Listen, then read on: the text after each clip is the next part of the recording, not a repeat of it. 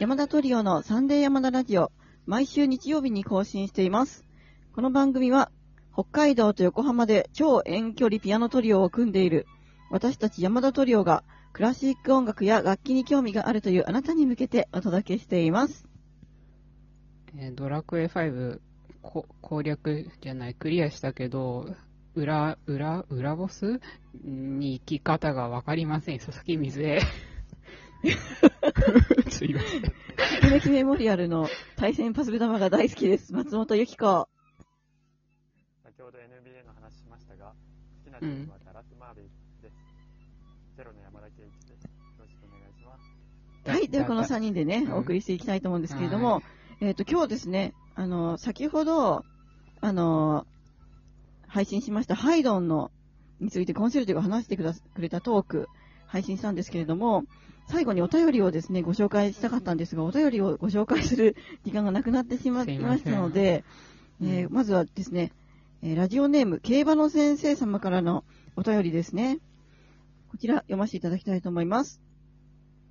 山田さんから難しい質問をいただきました。新聞などに載っている、いわゆる100円あたりの払い戻し金は、水江 T シャツ8070円、松本 T シャツ3740円、山田 T シャツ単、何これ？単490円と、なんていうの？これ、バレン生まれん ?520 円なのですが、山田 T シャツの時は、オッズは低いが、自信はあったので、単800円と、生まれんバレン1000円買いました。結果、私が実際受け取った金額は9120円でした。他の2人は100円買いなので、配当金では山田 T シャツが一番です。ちなみに儲けだと水江 T シャツ7470円、松本 T シャツ2540円、山田 T シャツ5120円となります。これ全然意味がわかんないんですけど、なんか配当、その、要は、僕が、あ、僕の T シャツを着たときは、あの、競馬の先生様はすごく自信のある、まあ、安全なところ、だから予想する人が多いところにかけたので、その、100円でかけてないんですよ。ほー。戻す金は多かったけど、はい、なんでしょう。高くはないんですよ。だから100円あたりでかけたら、水江ちゃんの方が一番高いってことです。あ、そうなんだ。わかります？だから水江ちゃんのでもし1000円とかかけたら10倍儲かるわけだし。ああ、じゃあ、あの、その、うん勝たなそうな馬に、あれしたってこと？結局戻す金が一番多かったのは山田なんだけど、T シャツだけど、あの、要は、大勝ちじゃないってこと、大勝ちじゃないって言ったらいけないけど、あの、すごい、穴場ではないってことです。ああ、そうなんだ。いやー、全然競馬のね、だ誰が勝ちなんだろうね。この場合は、わかんない。誰が一番ね、儲けたんだろうね。言えば僕だけど、うん。かけてる額が多いから、100円あたりでっていうことになったら、水江ちゃんが一番。ああ、うん確かにね。うん。ご利益あるんじゃないああ、なるほど。ね、ということでね、3枚ともね、ご利益があるということがね、わかりましたので、ぜひね。一番ご利益がないっていうことだけは確認いや、あれやっぱね、白はね、下着に見えるからな。っていうので、ね、見いやえないよ、別に。あのね、あの、お便りありがとうございました。ありがとうございました。それからですねえっ、と、こちらのお便りも読ませていただこうと思うんですけども、ドラクエ5の回をですね、えー、2回、3回、3回、2回前かな撮ったんですけれども、そちらの配信へのお便りですね。ラジオネーム、瀬山と様からです。こんにちは。私もドラクエ5はブックル派でした。最初、ゲレゲレにしようと思ったら間違えてプックルにしてしまったのですが、愛着が湧いてプックルがしっくりくるようになりました。スーパーファミコン版を友達から借りてプレイしていたのですが、途中まで進んでデータが消え、半ばやけくそになって、おい、お前に借りたドラクエ、データが消えたぞ。俺が進めたところまでやり直せ。猫の名前はプックルな。と言って、突き返した記憶があります。その後、その友達はちゃんと猫の名前をプックルにして、前のところまで進めて貸してくれました。なんと良い友達だったのでしょう。その後、大人時代になってまたデータが消えたので、もう嫌になりました。その後、引っ越したのですが、引っ越し先の別の友達に借りてクリア。あの友達元気かな？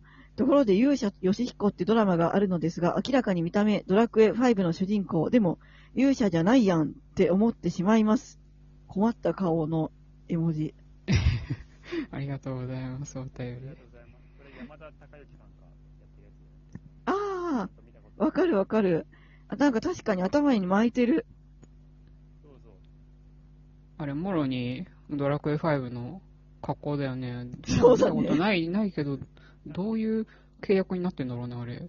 まあでも、やってるぐらいだから、ようんちゃんとしてると思うんだけどね。権利関係を心配するコンシール。まあ大丈夫でしょう。うん。ね、やっぱりね、プックルっていうね、名前に、でも間違えて死んじゃったんですね。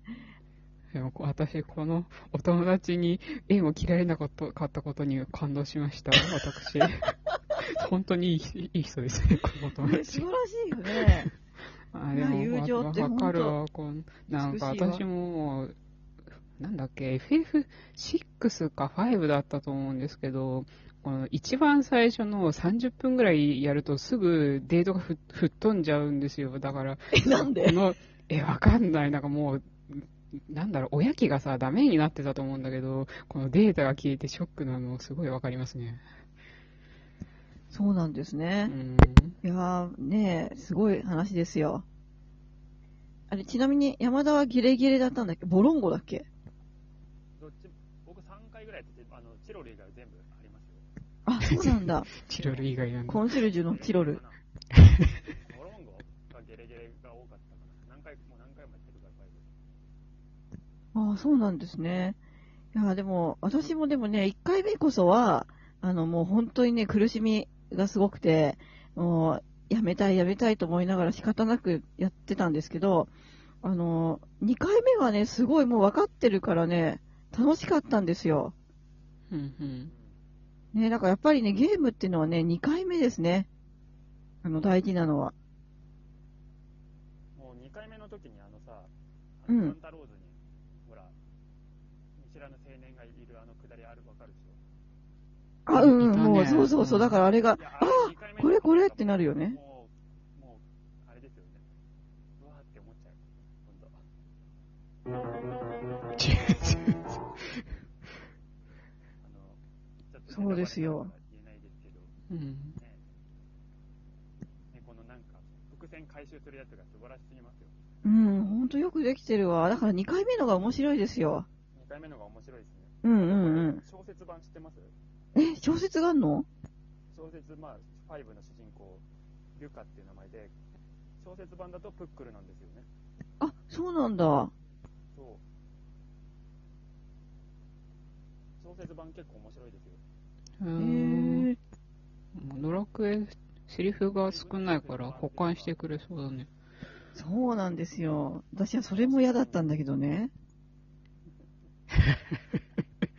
そうなんだ。みずえちゃんはあとエスタークね、倒すために、そう、うんなんか今さ、エンドっていうところで止めてんだけどさ、僕の町にあります。なんかその、エンドっていうところで止めてるんですよ、今。その、うんうん。あそこからさ、なんていうの、どうす、どうすればいいんですか？セーブ、セーブは、いや、消していい。消したらあまた、消していいんだしなくてよくてあ、オッケーオッケー。レベルマウンテンにルーラして、うん。ルーラしたらもう下をして、下をして毒の町に入った瞬間に裏、裏ダンジョン入れるかうーん、ありがとうございます。やってみます、そしたら。ら。はい。そのトゲトゲトゲのところにね、行くときはトラマナを使わないでね、入るんですよ。トラマナ使ったことないな。そういえばありましたね、そんな呪文。えー私大好きだったんだけど。ちょっとなんかさ、好きな呪文、好きな呪文の話しよう、今度。あ、いいよ。今度またしましょう。はい。じゃあ、ということでね、あの、もう一つお便りをご紹介させていただきたいと思います。ラジオネーム、マイジー様からですね。いつも楽しいトークありがとうございます。笑顔の絵文字。今夜はバロックのボーイングということで、実際に演奏をする人たちにとっては非常に勉強になったと思います。ということで、ありがとうございます。ちょっとね、マニアックな、な。あれだなと思って、なんか、あの、うちの家族が聞いてくれてるんですけど、意味わかんなかったって言ってました。あでもまあ、楽器やってる方、生徒さんとか聞いてくれた方がいて、大人の生徒ねえ、そう、あの、私の、ね、生徒にもね、聞くように言っときますよ。あの、今ちょうどね、そういうバッハとかやってますから、すごく参考になると思います。いるので、まあ、分かりづらかったかもしれません。いや、あの、山田の説明はね、わかりやすかったんだけど、多分ね、楽器やってないと、多分意味わかんないんじゃない？そうだよね。専門用語もあるし。そうですね。はい、ということでね、こちらの3通ご紹介いたしました。えーお便りお待ちしております。えそれではですね、あの、アプリからお聞きくださっている方は、ぜひ画面の下の方にあるハートとか笑顔とネギのマークをですね、連打していただければと思います。それでは、あなたに素敵な音楽との出会いがありますように、また来週お会いしましょう。ありがとうございました。ありがとうございまし。た。